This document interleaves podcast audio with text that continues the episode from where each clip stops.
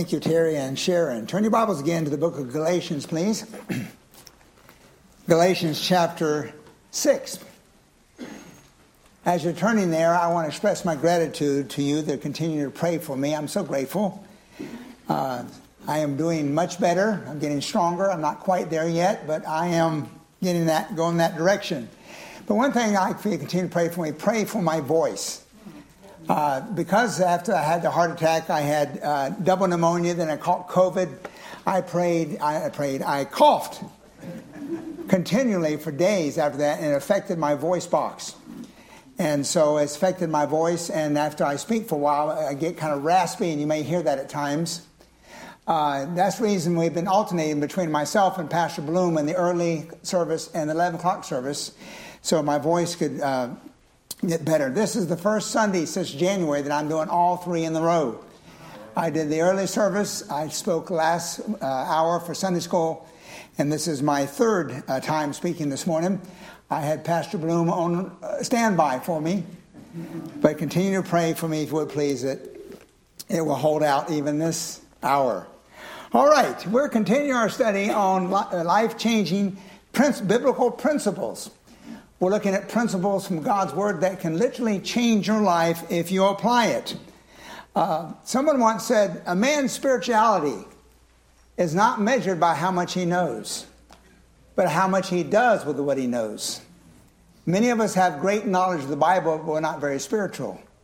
And so your spirituality will again be measured not by how much you know, but how much you do with what you know. So, what I'm talking about, these principles, many of you know already.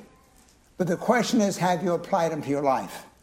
How they are part of your everyday behavior? Do they affect how you live and how you seek to honor the Lord? So we've looked at biblical principles. The first one we looked at was the principle of ownership. Then we looked at the principle of the temporal versus the eternal. Then we looked at the principle of the crucified life. Today, I'd like to look at what is called the principle of sowing and reaping. The principle of sowing and reaping. Somebody else is excited about my message over there. First of all, in our passage here, we're going to look at what is called a solemn warning. A solemn warning. Look in verse 7, please, Galatians 6, verse 7. What are the first three words there? Be not deceived. So there's a warning here of being deceived. Someone once said, a person that's deceived doesn't know he's deceived, otherwise, he wouldn't be deceived. Think about that. A person that's deceived doesn't know he's deceived, otherwise, he wouldn't be deceived. And here, this ver- phrase, be not deceived, the Apostle Paul uses it two other times in Scripture. I'd like to briefly look at those and come back to this because this is a serious warning. Because God's people are being deceived in many areas, and we're going to look at one of them here mainly today. But if you would please go with me now to the book of 1 Corinthians, chapter 6. 1 Corinthians, chapter 6. Keep your finger here in Galatians. 1 Corinthians 6, page 1607. Here is a warning, a deception of who is saved. A deception of who is saved. 1 Corinthians chapter 6, look for the phrase, be not deceived. This is one of the three times the Apostle Paul used this in his epistles. In verse 9, 1 Corinthians 6, verse 9, it said, verse 9, it said, Know ye not that the unrighteous shall not inherit the kingdom of God? What's the next three words? Be not deceived. Neither fornicators, nor idolaters, nor adulterers, nor effeminate, nor abusers of themselves with mankind nor thieves, nor covetous, nor drunkards, nor violers, nor extortioners shall inherit the kingdom of God. I wish we had time to cover each one of these little individual sins he mentions here, but we don't have time. But basically, what he's saying here is this that if a person claims to be saved, and these sins mentioned here is a everyday active part of their life. Basically, their life is characterized by these sins. In fact, Galatians, excuse me, uh, in the book of Galatians talks about these are sins, basically deeds of the flesh. And it says, Whosoever does these things shall not inherit the kingdom of God. What he's saying here, if a person claims to be saved, and his life is characterized by these behaviors, and that his, he, he habitually practices on an everyday basis, and he does not experience or see the conviction of the Holy Spirit in his life, or experience God's chastisement, that man's deceived thinking he's saved when he's not. Now, it does not mean Christians cannot do these things. In fact, in 1 Corinthians, you read about people that did these things. It does not mean you can lose your salvation. But it means if a man says, I'm a Christian, but his life is characterized by habitual practice of these behaviors, he does not experience the chastisement of God or the conviction of the Holy Spirit of those sins, that man deceives himself and he's not saved. That's the first deception there. The second deception, go to chapter 15, please. Chapter 15, please.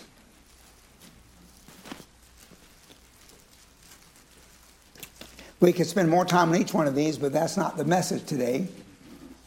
Page 1620. We saw the deception of who is saved, but also the deception by the influence of ungodly company. A deception concerning the influence of ungodly company. And notice here in 1 Corinthians 15 33, what's the first three words? Be not deceived.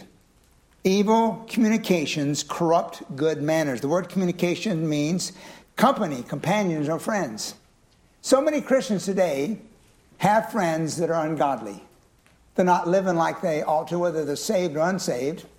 And they think, if I, as a godly person, spend time with them, maybe my godliness will rub off on them. That my godliness will make them ungodly godly. If you think that, you're deceived. What he's saying here evil company corrupts good manners. Basically, they, you don't rub off on them, they rub off on you. If I have a big bowl of nice, fresh, ripe apples, you just look forward to a good, juicy bite. But I have a rotten one over here. And I want to tell you that rotten will make it good. If I put it with those bad, uh, that bad apple with a good apple, what happens? The bad apple makes all the good apples bad. And so basically the same true spiritually. You may be the wonderful, most godly person in the world. But if you hang around friends that are ungodly, that constantly does things wrong, my friend, you will become like them, and they will not become like you. Proverbs 13 20. He that walketh with wise men shall be wise, but a companion of fools shall be destroyed. So, so many Christians are deceived thinking that I can be, make them better by hanging around them. In the process, they make you worse by you hanging around them. But the warning here is be not saying the warning. Go back to Galatians, please. He said, Be not deceived, God is not mocked, for whatsoever man soweth, that shall he also reap. People think, well, I can just do this and see no consequences from it. My friend, if that's true, you're being deceived. But not only is a warning about deception, but also a warning that God is not mocked. Look at it again in verse 7. Be not deceived, God is not mocked. The word mock means to turn up the nose or sneer at. People think, well, look what I'm doing. I see no effects from it. In other words, they mock God. And I'm, I have grandchildren over house quite often. They play all the time. Many times they play tag and play chase. And one time I saw them playing chase, and somebody tagged, and one of them tagged the other, and all of a sudden they go, nana, nana, boo, boo, you can't catch me. and so many people do that with God. They do something that's wrong and say, nana, nana, boo, boo, I got by with it. My friend, you're mocking God, and God will not be mocked. My friend, there's a warning here of being deceived, and God will not be mocked. Number two, we saw a solemn warning Number two, an immutable law. An immutable law. You might know what the word immutable means? Unchanging. It will not change. For example, the law of gravity. The law of gravity will not change. As a boy, I remember challenging that. I had a baseball and I threw it up in the air. You know what happened? It come back down. And I said, I'll throw it higher in the air. And guess what happened? it come back down. So I really swung my arm and I threw it hard as I could, high as I could. And guess what? It come back down because of a law called gravity that's immutable. It will not change. But there's another law in Scripture that's uh, interchangeable, immutable. It's the law of sowing and reaping, a law that will not change. And there's three principles concerning this law, and please write them down. They're, they're on your sheet there. If you did not, uh, if you got a handout from your bulletin, please use that. Fill in the blanks from the screen. The first principle of the law of sowing and reaping is that you will reap what you sow. You will reap what you sow. Be not deceived. God is not mocked. For whatsoever man soweth, that shall he also reap. This is an agricultural principle. Basically, that Paul applies to moral and spiritual realm of life. Uh, remember, I grew up on a farm, and my dad always had a big garden, and he always had my brother and I help him plant the garden. He wanted to have some corn, and so he had a push plow. He'd push with his, uh, and behind him, one of us had to plant little kernels of corn, and the one behind that had to cover it up. But I noticed, no, uh, how often we planted corn, guess what always come up? Corn. It never produced watermelon. It never produced grapefruit. It never produced apples. If you sowed corn, you got corn. And that's true in the Christian life. So whatsoever man soweth, that shall he also reap. Each sower decides what the harvest will be. First, for example, if you sow a life of sin, you will reap the consequences of sin as a Christian. If you sow a life of sin, you will reap the consequences of sin. Job chapter 4, verse 8 said this Even as I have seen, they that plow iniquity and sow wickedness reap the same. Now go with me, please. Hold your finger here in Galatians. Go with me now to Psalms 51, please. Psalm 51. We're going to look at the believer's sin. What happens when a believer sins? By the way, as Christians, do we still sin? if you say no, then you just sinned. we say we have no sin, we deceive ourselves and the truth is not in us. But Psalm 51, page 858, if you're using a church Bible, if you sow a life of sin, you will reap the consequences of sin. But here in Psalm 51, this is David's, King David's confession. David, the Bible said, was a man after God's own heart. But David was guilty of a horrible sin. David was guilty of murder and guilty of adultery. And here in Psalm 51, he's making confession for those sins. He said in Psalm 51, verse 1 Have mercy upon me, O God, according to thy loving kindness, according to the multitude of thy tender mercies. Blot out my transgressions, wash me thoroughly from my iniquity, and cleanse me from my sin. How many grateful for God's cleansing? Amen. You know, 1 John 1 9, you know the verse. If we confess our sin, he's what? He's faithful and just to forgive and to cleanse us from all unrighteousness. I'm so grateful for the cleansing power of his blood. And so David's talking about that. In fact, it's so wonderful. Isaiah 118, Isaiah said, Come now, let us reason together, saith the Lord. Though your sins be as scarlet, they shall be white as snow. Though they be red as crimson, they shall be as wool. That's what the blood of Christ can do. When we sin as Christians, we confess that sin. He's faithful and just to forgive and to cleanse. But listen carefully, please. Forgiveness may remove the offense of sin, it does not remove the consequence of sin. Don't miss that. Forgiveness will remove the offense of sin, but not the consequences. Many believers say, Well, Pastor, they think to themselves, I know what I'm going to do is wrong. I know I should not be doing it, but I just confess it and God will forgive it. Praise the Lord, He will forgive it. But you will experience the consequences. He may wipe the slate clean. You may stand before Him white as snow, but you will still experience the consequences of your sin. He that soweth a life of sin will experience the consequences of sin. Now, please listen. The consequences may be one of two things. It may be temporary. It may be temporary. Are you still there in Psalm 51? Look in verse 7, please. Here it talks about the temporary consequences of sin that David experienced. In chapter 51, verse 7, again he says, Purge me with hyssop, I shall be clean. Wash me, and I shall be whiter than snow. Verse 8, Make me to hear joy and what? You know what he lost because of his sin? the joy of the Christian life, the gladness he had as a Christian. He lost that. That was a consequence of his sin. Verse 11, another consequence. Cast me not away from thy presence, and take not thy Holy Spirit from me. Basically, he knew because of his sin, God would leave him. Listen carefully, please. That is not true today. That was true in the Old Testament, but under the dispensation of grace, he says, I will never leave thee nor forsake thee. So we never have to pray for God not to take his spirit from us. He's always with us. But David, he would. One of the consequences of his sin, the Lord will leave him. Now, we may lose the manifestation of his presence or the joy of his presence, but we will not lose his presence. But there are consequences for sin. Another one, look in verse 12. He says, Restore unto me the joy of what? He did not say, Restore unto me my salvation. He didn't lose his salvation. He lost the joy. That's another consequence of sin. And when we choose a life of sin, there are consequences. There may be a temporary loss of the joy of salvation, loss of the peace and blessings of God, broken fellowship with God, and chastisement of God. But these are all consequences of sin. Many of them are temporary. But listen carefully, please. There are some that are lifetime. There are some consequences that are lifetime.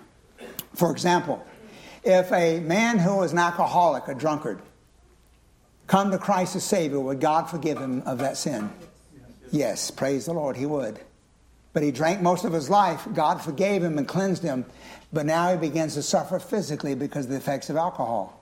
He may have to live with a, with a cirrhosis of the liver other problems because of his sin. God forgave him, but the consequences he had was, would last a lifetime.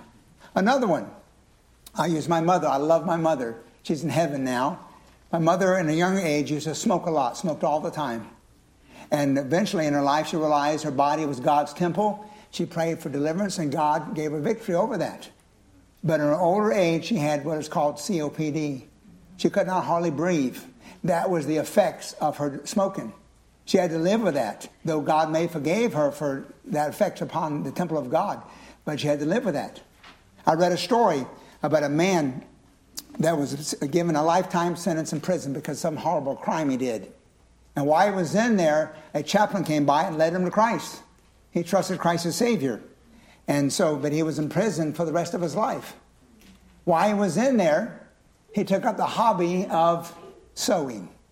And another prisoner came by and saw him in his uh, prison cell. He said, Hey, friend, I see you're sowing. He said, No, I'm reaping. I'm reaping a lifetime in prison because of my sin. God forgave him that sin, cleansed him, but he still suffered the consequences. So don't forget that, Christian.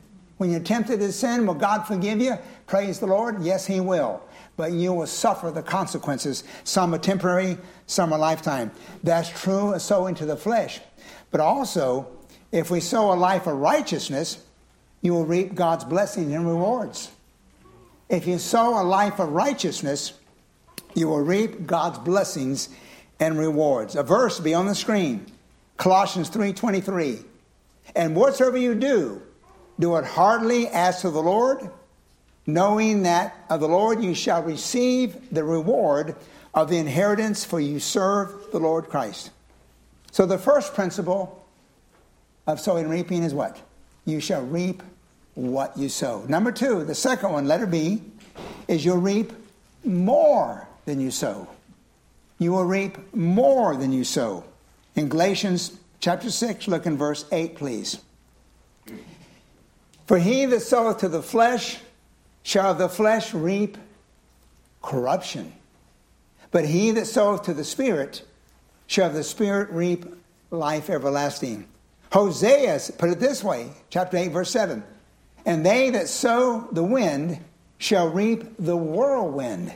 You will reap more than you sow. He speaks of this in the two categories again. First of all, sowing to the flesh. He that sows to the flesh shall reap corruption. Sowing to the flesh means, as a Christian, you decide to live according to the desires, temptation of your sinful flesh that person's called carnal. All of us have that flesh. It did not go away when you were saved. And so many Christians live according to the flesh, not according to the spirit. And if you live a life according to the flesh, you will reap a life of corruption. He will reap physical, moral, spiritual rottenness and ruin. That's what the flesh can bring to the Christian life physical, moral, spiritual rottenness, ruin. I read the other day, it says many Christians will sow the wild oats all week long and come to church and pray for crop failure. And it won't happen. Will God forgive you? Yes, He will. But you'll have to suffer the consequences. That's true of sowing to the flesh, but also true of sowing to the spirit. Look at the latter part of verse 8. But he that soweth to the spirit shall the spirit reap life everlasting. Sowing to the Spirit means that you live your life according to the promptings, the direction of the Holy Spirit, that you're spirit filled. You allow the Spirit to control you and not the flesh. And the Bible said, if you do that, you shall reap life everlasting. This expression describes not only life that endures forever, but primarily means the highest quality of life that a believer can experience. The highest quality of life you can experience is by being controlled by the Holy Spirit. He will experience, first of all, the abundant life on earth. The abundant life on, the, on this earth.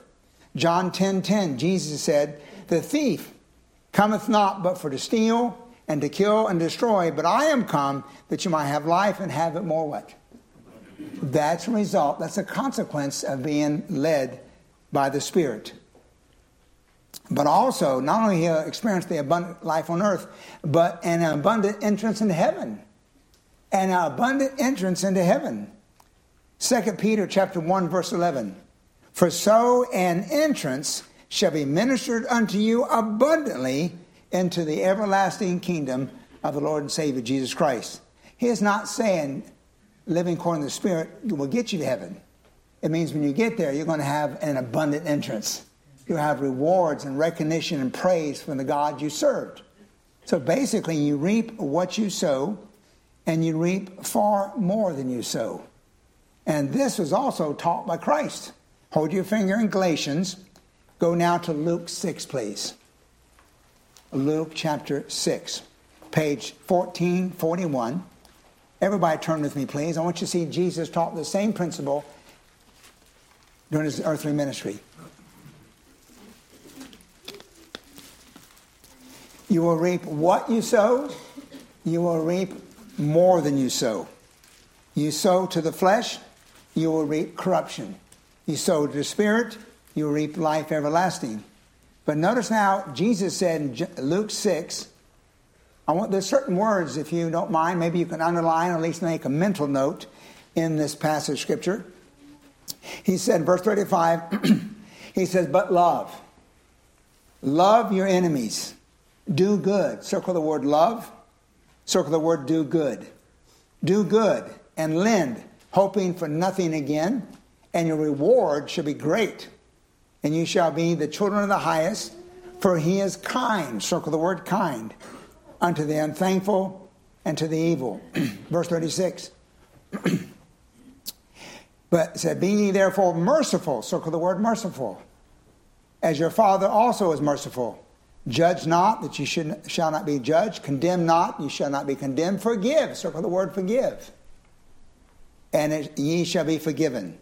Then, verse 38, he says, Give, and it shall be given unto you. Now, so often, I've done this before, we use that phrase, verse there for giving of our finances. But if you notice the context, what is it? What are you giving? You're giving love, doing good, being kind, being merciful, forgiving. God says, Give, and it shall be forgiven unto you. You reap what you sow. But read on. You reap more than you sow. Give, and it shall be given unto you. Good measure, pressed down, shaken together, running over, shall men give into your bosom. Basically, he taught the same thing. You sow a life of love, compassion, mercy, forgiveness, kindness, doing good. You are going to reap the same and far more than you sowed. That's what Jesus taught. So the first principle of the law of sowing reaping, you will reap, say it with me please, what you sow. Number two, you will reap more than you sow. Number three, you will reap later than you sow. You will reap later than you sow. This is also true, both negative and positive. Sow into the flesh. you will reap later than you sow. Hebrews 3.13, the verse will be on the screen. It says, But exhort one another daily while it's called today, lest any of you be hardened through the deceitfulness of sin. Now the question is, how is sin deceitful? Two ways. It cannot deliver what it promises. Sin will promise you a wonderful life. It'll promise you joy and happiness and fulfillment.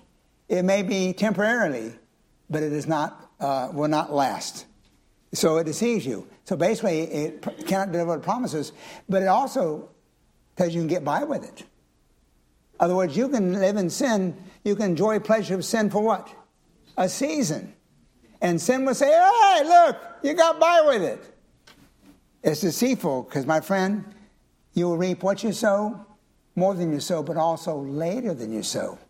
You may enjoy sin for a while and see no consequences, but my friend, the chickens will come home to roost. They will come home. Uh, Numbers 32 23. It says, Behold, you have sinned against the Lord, and be sure your sin will find you out. If you're here this morning, you're a believer and you're involved with something you know is sinful. Say, Pastor, I've been doing it for a while and see no consequences. Be sure your sin will find you out. That's not what I said, it's what the Bible says. Let me give you an example. Can I, I give an Old Testament example of a man who experienced all three principles? David. Go with me now, please, to 2 Samuel 12, please. Keep your finger in Galatians. 2 Samuel 12, page 496. Everybody turn to me with this, please. David reaped what he sowed.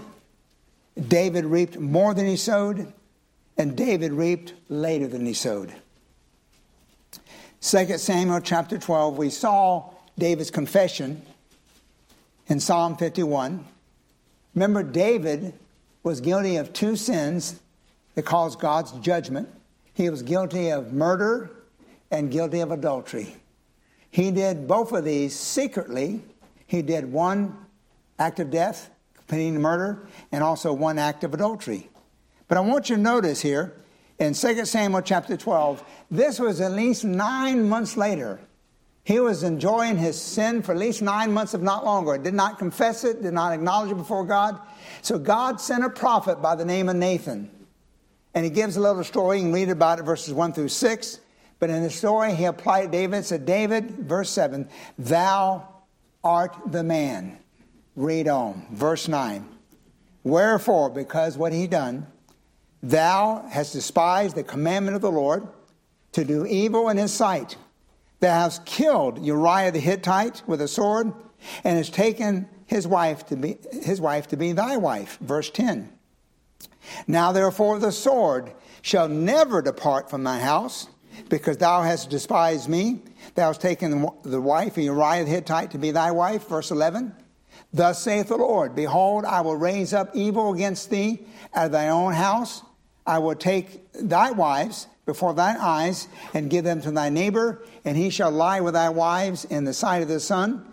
Thou hast did this secretly, and I will do this thing before all Israel before the sun. Listen carefully, please. This ought to scare every Christian to death.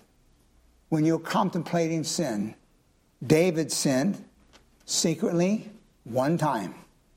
He is guilty of death of another person. He put a, a man to death. And God said, The sword, death, shall never depart of your house. Though you did it once, you're going to live with it for the rest of your life. For example, he reaped death. The child that was born unto him because of his adulterous relationship with Bathsheba, the child died. We can see that in verse 14. But also, David's son Absalom murdered David's son Amnon. David's son uh, Absalom was killed by Joab, the military captain. In other words, he lost several family members in death because of his death. He reaped what he sowed, he reaped more than he sowed, both in death but also immorality. Interesting, verse 11. God said, I will raise up evil against thee out of thine own house. I will take thy wives before thine eyes and give them to thy neighbor, and shall be in the uh, inside of all the sun. You know what he did? Absalom sought to take this throne from his father. David had to flee in his own life. Then Absalom takes all David's wives, goes up to the house before all Israel, and lays with them publicly before all Israel. What David did secretly, he, he uh, suffered the consequences publicly. All his wives committed fornication before all Israel. But also, David's other son raped his sister. My friend, David reaped what he sowed. He reaped far more than he sowed, and he reaped later than he sowed. Oh, we might learn from that. When you are contemplating, maybe here today and you're saved, and you're contemplating some unfaithfulness, some immorality, oh, I beg you, stop. Stop. Learn from David. Don't you think David, if he could turn back time, he would not done what he did? He suffered what he sowed. He suffered more than he sowed, and he suffered later than he sowed. But he suffered the consequences. That's true so into the flesh. But it's also true so into the spirit. Look in verse 9, Galatians 6, verse 9, please. Talking about reaping later than you sow. In verse 9, he says, Let us not be weary in well doing, for in due season you shall reap if you what? Faint not. Here is a notes from the Life Application Bible. Listen what it was written there. It is discouraging to continue to do right and receive no war, word of thanks, nor see no tangible results. Paul challenged the Galatians and he's challenging us today to keep on doing good and trust God for the results. In due time, you shall reap a harvest of blessings. They don't come right away. Therefore, many Christians say, I'm going to give up. I've been doing this a long time and see no results. My friend, don't give up. Be not weary in well doing. Paul here gives the Christian three things. First of all, an exhortation. An exhortation not to give up. He said, Let us not be weary and well done. The word weary means to grow weak, to give up, to be tired out, has the idea to retreat in battle, uh, give up the fight. He says, don't do that. He gives an exhortation not to give up, but also a promise to reap rewards. There's a promise to reap rewards. It said, For in due season you shall what? Reap. So many of us do right and we see no results. And we're tempted to say, I quit. No matter how hard I try, I don't see any results from it. God says, Be not weary in well doing. You shall reap uh, in due season. The reaping will come in God's proper time, which may be only in part in this life, but in full the judgment seat of Christ. But you shall reap what you sow. The harvest time will come. And lastly, here it says, not only is an exhortation not to give up, a promise to reap rewards, but an admonition not to quit. Not to quit. For in due season you shall reap if you what? Faint not, that you don't give up and quit. So, number one, we saw a solemn warning.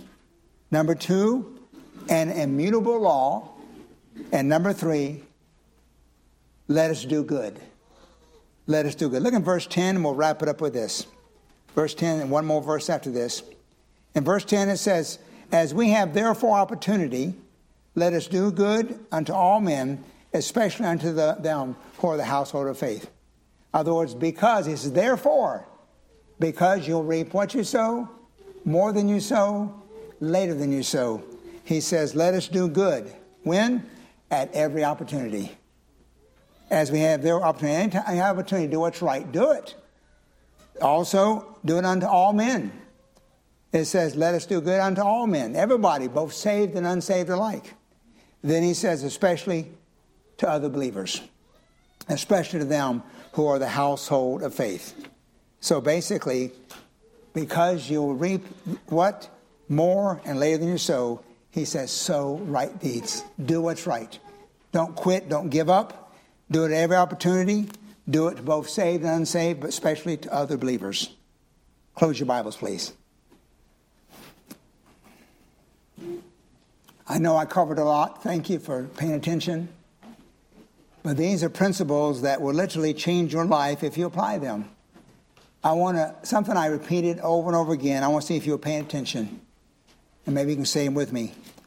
First of all, we saw a solemn warning. We were warned, and also God will not uh, be, he said, be not deceived. God is not mocked. Then we saw uh, immutable law, a law of sowing and reaping. And three things about that law. Remember the word, three principles. Number one, say with me, you will reap what you sow. Number two, you will reap more than you sow. And number three, you will reap later than you sow.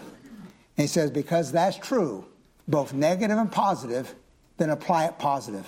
Sow to the Spirit. And you may not see results immediately, but the harvest will come. I mentioned a verse earlier, John 10 10, where Christ said, I am come that you might have life and have it more abundantly. But you know, my friend, Jesus Christ came that you might have life for all eternity. A verse on the screen, a very familiar verse, John 3 36. It said, look at the verse with me. It said, He that believeth on the Son hath what? But he, it goes on to say, and he that believeth not the Son shall not see life, but the wrath of God abideth on him. Look over here, please, as we close. I'm so glad that when a person comes to Christ, God forgives us, He cleanses us, and He gives us what the Bible calls eternal life life that lasts forever. And that comes when a person believes, trust in Christ. He that believeth on the Son hath, means possesses right and everlasting life. But he goes on to say that he that believeth not shall not see life, but the wrath of God abides on him. Look over here, please, and we'll wrap it up for this. Illustration I use my wallet, and I want to use it uh, this morning and use this verse, this illustration. I'd like to let this hand represent everyone here today and let my wallet represent sin. According to the Bible, how many of us are sinners? All of us. So here we are. Here's our sin. We all have sin on us. The Bible tells us that God loves us. He loves sinners. He just hates our sin. And the reason God hates our sin is twofold. First of all, let this hand of Jesus Christ, our sin separates us from God. And also, to go to heaven, we have to be without sin. Not one sin will enter the presence of God. But the problem is, we're not without sin. We all have sin on us. And the Bible says, number two, because we've sinned, there's a price tag. The wages of sin is death. And if you pay for your sin, or if I pay for my sin, we have to die and go to hell to do it. Hell, eternity in hell, is the punishment for our sin. So we're all sinners, we all owe penalty. But here's where man is deceived also. They say, Well, I know I'm a sinner, Pastor, but if I do more good works than bad works, maybe I'll go to heaven. So they think, Well, I'll go to church and I'll read my Bible and I'll pray and I'll pile up all kind of wonderful works. And if I do enough of those, maybe I'll get to heaven. If there's nothing wrong with good works, but it will not pay for your sin. It will not take away your sin. The payment for sin is not good works. The wages of sin is death. So we're all sinners. We all owe penalty, and we cannot save ourselves. But Jesus said, let this hand over Jesus Christ, that he that believeth on him has everlasting life. Here's what God did that sin which separates us from God, Christ took upon himself. Though he was perfect, sinless, he never sinned, he became sin for us. And while on the cross, bearing our sin and shame, God the Father punished him for what we've done wrong.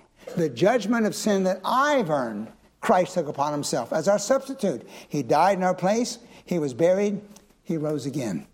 And he that believeth on him, trusteth him, hath ever lasting life. But listen carefully, please. He that believeth not on him, it says, the wrath of God abides on him. Look at this carefully, please. I'm close. So here's a person that's a sinner. He cannot save himself, who has never trusted Christ as Savior. And as he lives through life, God's wrath is just abiding over him. If he dies without trusting Christ, God's wrath falls and he will spend eternity in a place called hell. But that's not necessary. Jesus suffered that wrath for us. When he died, he died for you. And when you trust him as your Savior, he'll forgive you and cleanse you and give you eternal life. So here's the question You can accept the payment he made for your sin, or you can pay it yourself. What's the decision for you today? Know about you, that's a no brainer. I trusted Christ, the one who paid it for me. I'm going to heaven. So if you haven't done that, why not do it today? Let's bow together, please. As our heads are bowed and eyes are closed, if you're here today and you've never trusted Christ as Savior, why not do that today? Jesus said, He that believeth on him hath everlasting life. He gives you a home in heaven the moment you believe, and you'll live there for eternity. But if you have never trusted Christ, if you have not believed on Christ, the Bible says the wrath of God abides on you. And if you die without Christ, then you'll go to a place called hell. So I encourage you, I plead with you, if you've never trusted Christ, do it today. Do it right now. You have no promise in life, you have no promise of tomorrow. So why not make that decision right now and get eternity settled by trusting Christ as your Savior? You say, Pastor, I would like to do that. I want to know when I die that I'll go to heaven. I would like to trust Christ to be my Savior. How do I do that? Right now, in the quietness of your mind, you can talk to God and you can trust Jesus to be your Savior. You can do it by the means of a simple prayer. The prayer doesn't save you, it's Christ that saves you when you trust Him. But the prayer is the means by which you place your trust in Him to be your Savior. Maybe you can just say something like this in your own thoughts as you talk to God. Just say, Dear God of heaven, I admit that I'm a sinner. And because I've sinned, I've earned, I deserve your punishment. But God, I believe that Jesus, your Son, was punished in my place. I believe when he died on that cross, he died for me. He died in my place to pay for my sin. I believe he was buried. I believe he rose again. And right here today, I'm trusting Christ to be my Savior, trusting Him to forgive me and to give me eternal life. As heads are bowed and eyes are closed, if that made sense to you and you trusted Christ to be your Savior, I would like to know that. I want to pray for you. I'm not going to have you forward. I'm not going to point you out. I'm not going to put you on the spot. I want to do this with head bows and eye closed.